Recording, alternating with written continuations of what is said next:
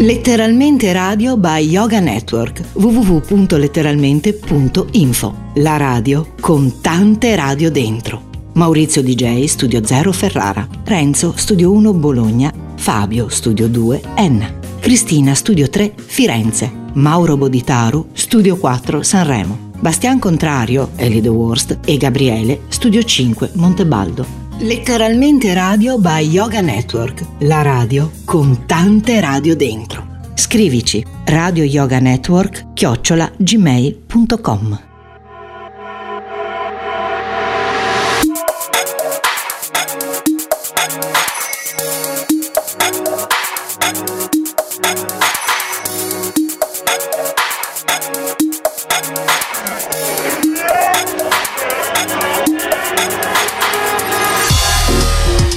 E ben ritrovati su Letteralmente Radio Yoga Network da parte mia e da parte di Gabriele dallo studio 5 Montebaldo per uno dei 12 episodi speciali che dedicherò alla storia della radio, con le notizie, gli eventi e i personaggi protagonisti della radio, dalla sua nascita agli sviluppi più moderni. È un modo anche per ricordare il carissimo e compianto Aglio Antonucci, che assieme al suo sito ormai non più online, radiomarconi.com, ha raccolto una preziosa e numerosa quantità di informazioni con tanta passione ed edizione. Buona parte del materiale usato per questi episodi proviene proprio da quegli importanti archivi. Mese dopo mese scopriremo le date più importanti della storia della radio. In questo episodio ci occuperemo del mese di gennaio appuntamento dedicato alla cronologia che inizia con alcune date importanti nella storia eh, della radio, ma soprattutto nella storia del suo inventore Guglielmo Marconi. Prima data importante, gennaio 1901, collegamento da St. Catharines, che Blizzard con una distanza coperta di 300 km con apparati sintonici. 24 gennaio 1909, collisione della nave Republic. Eh, grazie agli apparati Marconi, l'equipaggio e i passeggeri 1700 persone vennero tratte in salvo. Siamo nel 1925 quando il 18 gennaio esce il primo numero del Radio Orario, scritto poi tutto attaccato, quindi Radio Orario l'anno successivo, settimanale ufficiale dell'URI. L'intento è quello di propagandare il nuovo mezzo e nel contempo di conoscere meglio i gusti e le opinioni di un pubblico ancora da formare. 1 gennaio 1927 la BBC, consolidata da un regio decreto di legge con il direttore generale Reith, diventa una società società. Per presentare il suo proposito e i suoi valori, la BBC adotta lo stemma con il motto La nazione parlerà di pace alla nazione. 1927 ci spostiamo in Italia, il 15 gennaio costituzione di un nuovo ente concessionario e arriva la pubblicità trasmessa negli intervalli dei programmi. Nel 1928, il 15 gennaio, la concessionaria URI assume ufficialmente la denominazione di EIAR, ente italiano per le audizioni radiofoniche, con sede legale a Roma e direzione generale a Torino, prima in via Bertola, poi in via Arsenale al 21. L'evento segna il vero e proprio atto di nascita della radiofonia in Italia, che inizia ad imporsi come mezzo di comunicazione di massa e che come tale verrà utilizzato dal regime. E via via che si definisce la fisionomia del pubblico emergono anche le concrete ambizioni culturali dell'EIR, che vuole coniugare informazione, divertimento e notizie politiche. Il 21 gennaio, prima riunione del Comitato Superiore di Vigilanza sulle radiodiffusioni. Passando al 1929, invece dal 7 gennaio, va in onda il giornale parlato in tre edizioni quotidiane. Nel 1930, il 19 gennaio, entra in funzione la nuova stazione trasmittente nazionale di Roma Santa Palomba con una potenza di 50 kW e risulta essere tra le più potenti in Europa. 1933, 1 gennaio, prima radiocronaca di una partita di calcio con Niccolò Carosio al microfono. La partita è Italia-Germania che si era conclusa per 3 a 1. Il 24 gennaio 1933 Edwin Armstrong deposita il brevetto che cambierà la radio. Nasce infatti la radio a modulazione di frequenza, la famosa FM. Nel 1938, il 20 gennaio, viene inaugurato un corso di trasmissioni musicali dedicate alle scuole medie. Le trasmissioni prevedono contributi propedeutici di base per l'ascolto dei concerti e lezioni sugli stili e le forme di musica, sia antica che moderna. Il 24 gennaio inizia un corso di lezioni di lingua tedesca. La settimana successiva cominceranno le lezioni invece di lingua amarica, lingua ufficiale dell'Etiopia. 1939, il 12 gennaio, il ministro della propaganda tedesco Goebbels e l'ambasciatore italiano Attolico inaugurano alla Casa della Radio a Berlino una serie di trasmissioni italo-tedesche. Nel gennaio di quell'anno nasceva Corsica Libera. La radio trasmetteva programmi rivolti a suscitare sentimenti antifrancesi che fanno parte di un chiaro disegno annessionistico dell'Italia che veniva abilmente tenuto nascosto per non toccare la molla dello spirito indipendentista del popolo corso. Nel 1940 un importante rapporto sulle brutalità compiute dai nazisti in Polonia. Il 21 gennaio del 1940 fu infatti trasmesso dal programma tedesco di Radio Vaticana questo speciale. L'eco che ne seguì fu enorme. Il Guardian del 24 gennaio del 40 scrisse La Polonia torturata ha trovato un potente difensore in Roma. La trasmissione della Radio Vaticana ammonisce tutti coloro i quali hanno cara la civiltà che l'Europa corre un grave pericolo.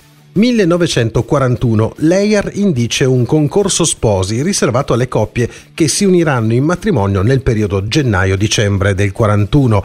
Agli aderenti sono offerti un abbonamento gratuito iniziale alle radioaudizioni e la partecipazione ad una lotteria. All'iniziativa del Leyer partecipano 66.897 coppie, il 25% delle coppie che si sono sposate nel 41. Il vincitore del concorso, un operaio di Milano richiamato chiamato alle armi con il grado di caporale avrà come primo premio un buono del tesoro del valore di 50.000 lire 25 euro per capirci. I giornali radio diffondono notizie provenienti dai fronti albanesi e dall'Africa del Nord dove si svolge l'azione italiana, in particolare l'avanzata verso l'Egitto bloccata dalle truppe britanniche. L'Italian Service della BBC viene riorganizzato e ampliato con un notevole aumento di ore di trasmissioni e di rubriche. Il commento del famoso colonnello Stevens diventa quotidiano e vengono intensificate le azioni di disturbo, il cosiddetto jamming. Il 3 gennaio si avviano nuove trasmissioni concordate dall'EIAR e dal Comando Generale della GIL, la Gioventù Italiana Littorio, al fine di sviluppare la preparazione politico-morale delle nuove generazioni. 28 gennaio 1941 vengono inaugurate le trasmissioni dirette alla Romania con il titolo L'ora romena. Messaggi di Alessandro Pavolini, il famoso ministro per la cultura popolare, il Minkul Pop, e del plenipotenziario presso il Quirinale Jean-Victor Voyen, discorsi sui rapporti culturali tra i due paesi e la diffusione della Rapsodia romena di Enescu. Il 30 gennaio 1941, nell'ottavo anniversario della presa del potere in Germania da parte di Hitler, Giovanni Ansaldo illustra il carattere del movimento nazista, le ragioni dell'attuale conflitto e i motivi dell'entrata in guerra dell'Italia fianco della Germania. In relazione a notizie diffuse dalla stampa inglese circa disordini che si sarebbero verificate in alcune città italiane. Il famoso giornale radio risponde con resoconti dall'Italia settentrionale che parlano di spontanee manifestazioni di fedeltà al duce e al regime.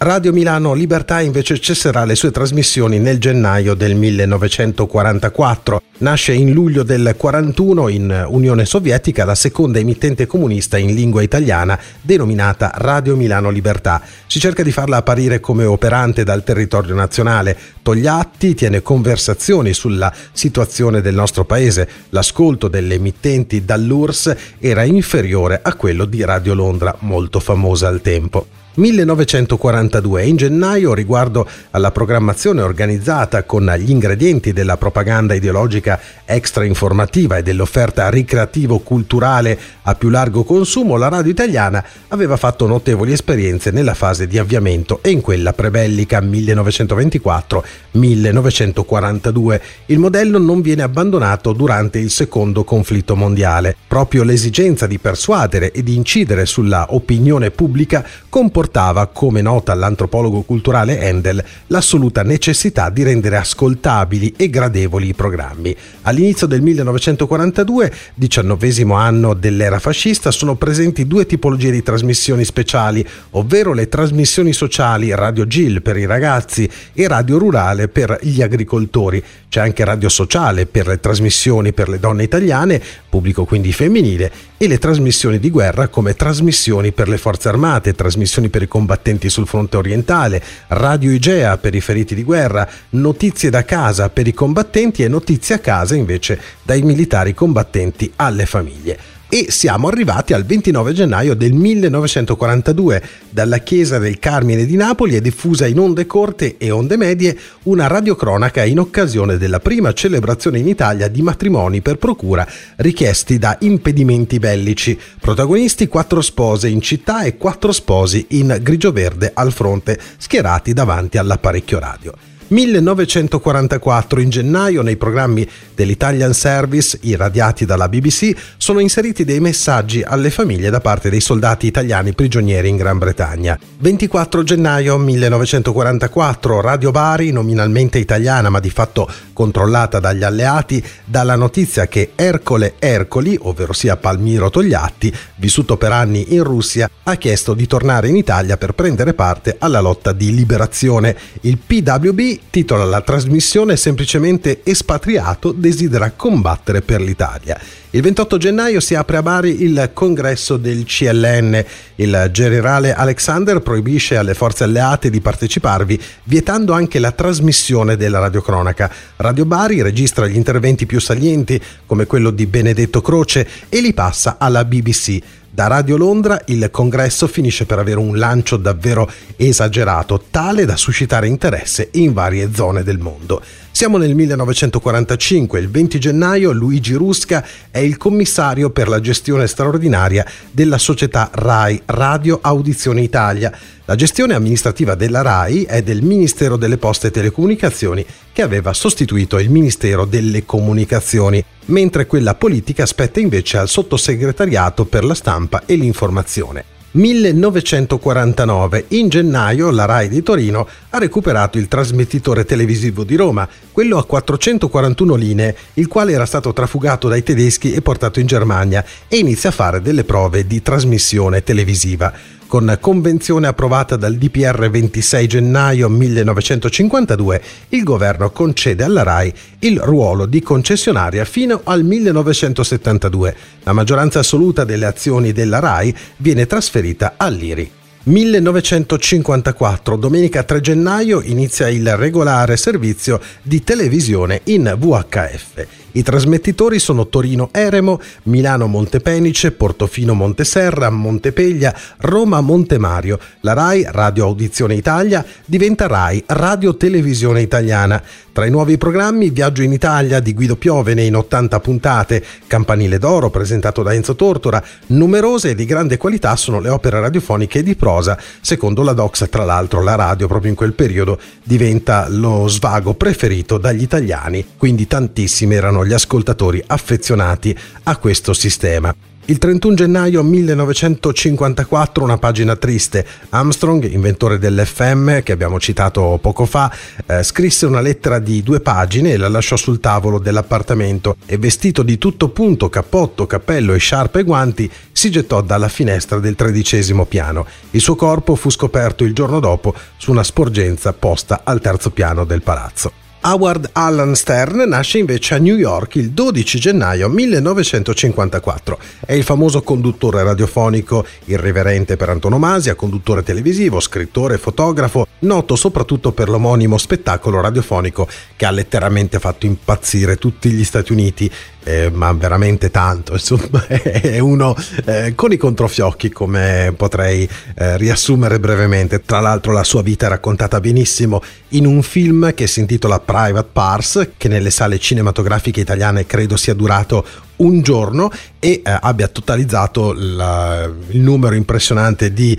eh, spettatori, due io e un mio amico. Comunque vi consiglio di eh, recuperare il film e guardarlo perché vale veramente la pena. 1959 ed esattamente al primo gennaio di quell'anno Fidel Castro parla eh, da Radio Rebelde per informare la nazione. Con il trionfo del gennaio del 59 il vecchio sogno dei Barbudos della Sierra si converte in un compito fondamentale per guidare il paese, operare nel concreto per avviare l'emittente Radio Havana Cuba, la voce di un popolo in rivoluzione e per questo voce anche di tutti coloro che nel mondo lottano contro l'imperialismo e il diritto all'autodeterminazione. Tornando in Italia, le trasmissioni della filodiffusione iniziano in via sperimentale nel dicembre del 58, ma regolarmente dal gennaio del 1959. La pubblicità dell'epoca sulla Radio Corriere recita testualmente la filodiffusione consiste nel trasmettere dei segnali acustici da un impianto trasmittente a diversi impianti riceventi per mezzo di radioonde convogliate da una rete di fili che esiste ormai in ogni città e che costituisce la rete telefonica urbana. Tutto il calcio minuto per minuto nacque invece durante la stagione 1959-1960 da un'idea di Guglielmo Moretti che prese spunto da una trasmissione radiofonica francese intitolata Sport et Musique nella quale cronisti inviati commentavano in diretta dai campi di gioco le partite del campionato locale di rugby a 15. Le trasmissioni iniziarono in via sperimentale nel 59, mentre il debutto ufficiale avvenne esattamente domenica 10 gennaio 1960. La trasmissione nacque in realtà come eh, sperimentazione per la trasmissione multipla a microfono aperto di diversi eventi in contemporanea, in preparazione anche dei giochi della diciassettesima Olimpiade di Roma nel 1960, evento globale trasmesso televisivamente e radiofonicamente dalla RAI. Nel 1967, esattamente il 6 gennaio, prende il via Hit Parade sul secondo programma del RAI, in onda sino al 1972 alle ore 13 di ogni venerdì per circa un'ora. Eh, seguono alcune variazioni per quanto riguarda la collocazione del palinsesto, ma ufficialmente la data di partenza è proprio quella.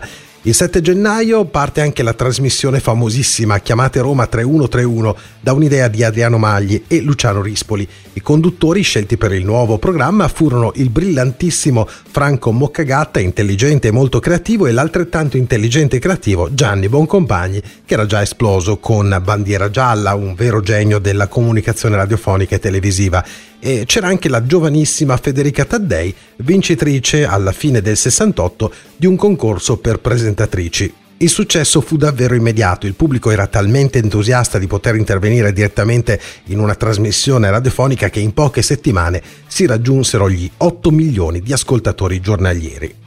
Il 3 gennaio 1973 a Malta iniziano le trasmissioni radiofoniche sulle onde medie e in modulazione di frequenza. La radio di Malta, che all'epoca si chiamava così, e che gli inglesi non credevano eh, che i maltesi fossero eh, capaci in un'avventura simile. Così come prima canzone trasmessa decisero di mettere sulla giradischi il brano The Impossible Dream. Va ricordato che prima la radio a Malta era a filo o filodiffusione, eh, poteva arrivare in tutte le case e all'inizio erano pochi gli abbonati e funzionava tramite un interruttore e un altoparlante. Il filo veniva installato da un palo della strada per poi arrivare dentro casa con l'interruttore e alla fine appunto l'altoparlante con il volume. Si poteva scegliere eh, tra il canale A e il canale B, il servizio inglese era appunto il canale A, il servizio maltese invece era il canale B, ma tutto sempre sotto gli occhi degli inglesi. 1975 arriviamo in Italia, il primo gennaio inizia a trasmettere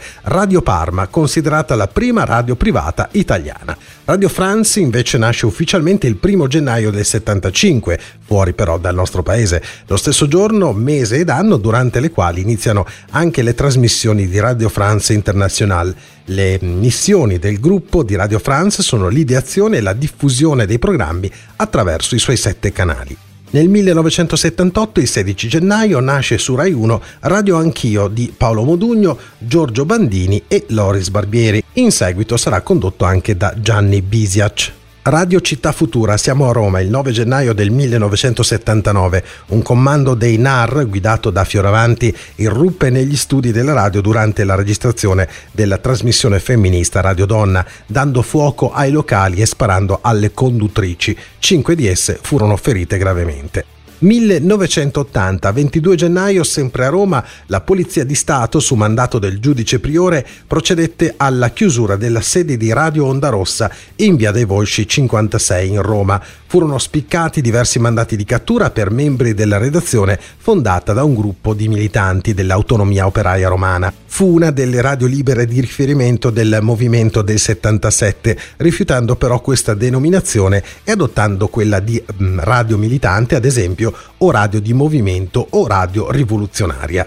Il 12 gennaio del 1987 nasce invece l'Associazione Radio Maria che ha rilevato una radio parrocchiale in una frazione del comune di Erba in provincia di Como. L'intuizione fondamentale è stata quella di fare un emittente che annunciasse la conversione attraverso un palinsesto fondato sui pilastri della preghiera, dell'evangelizzazione e della promozione umana con sostegno del volontariato e senza nessun messaggio pubblicitario. Nel gennaio del 1996 a Rete 105 verrà cambiato il nome in Radio 105, ritenuto più moderno. Sempre nel 96, alla mezzanotte del primo gennaio, Claudio Cecchetto e Giovanotti inaugurano Radio Capital, emittente destinata a subire negli anni successivi diversi cambiamenti di direzione e di assetto il 22 gennaio 2004. Questa è una data che rimarrà tristemente eh, nota nella storia della radiofonia italiana per la prematura scomparsa di eh, Leopardo, una delle voci eh, più note dai tempi pionieristici dell'emittenza libera.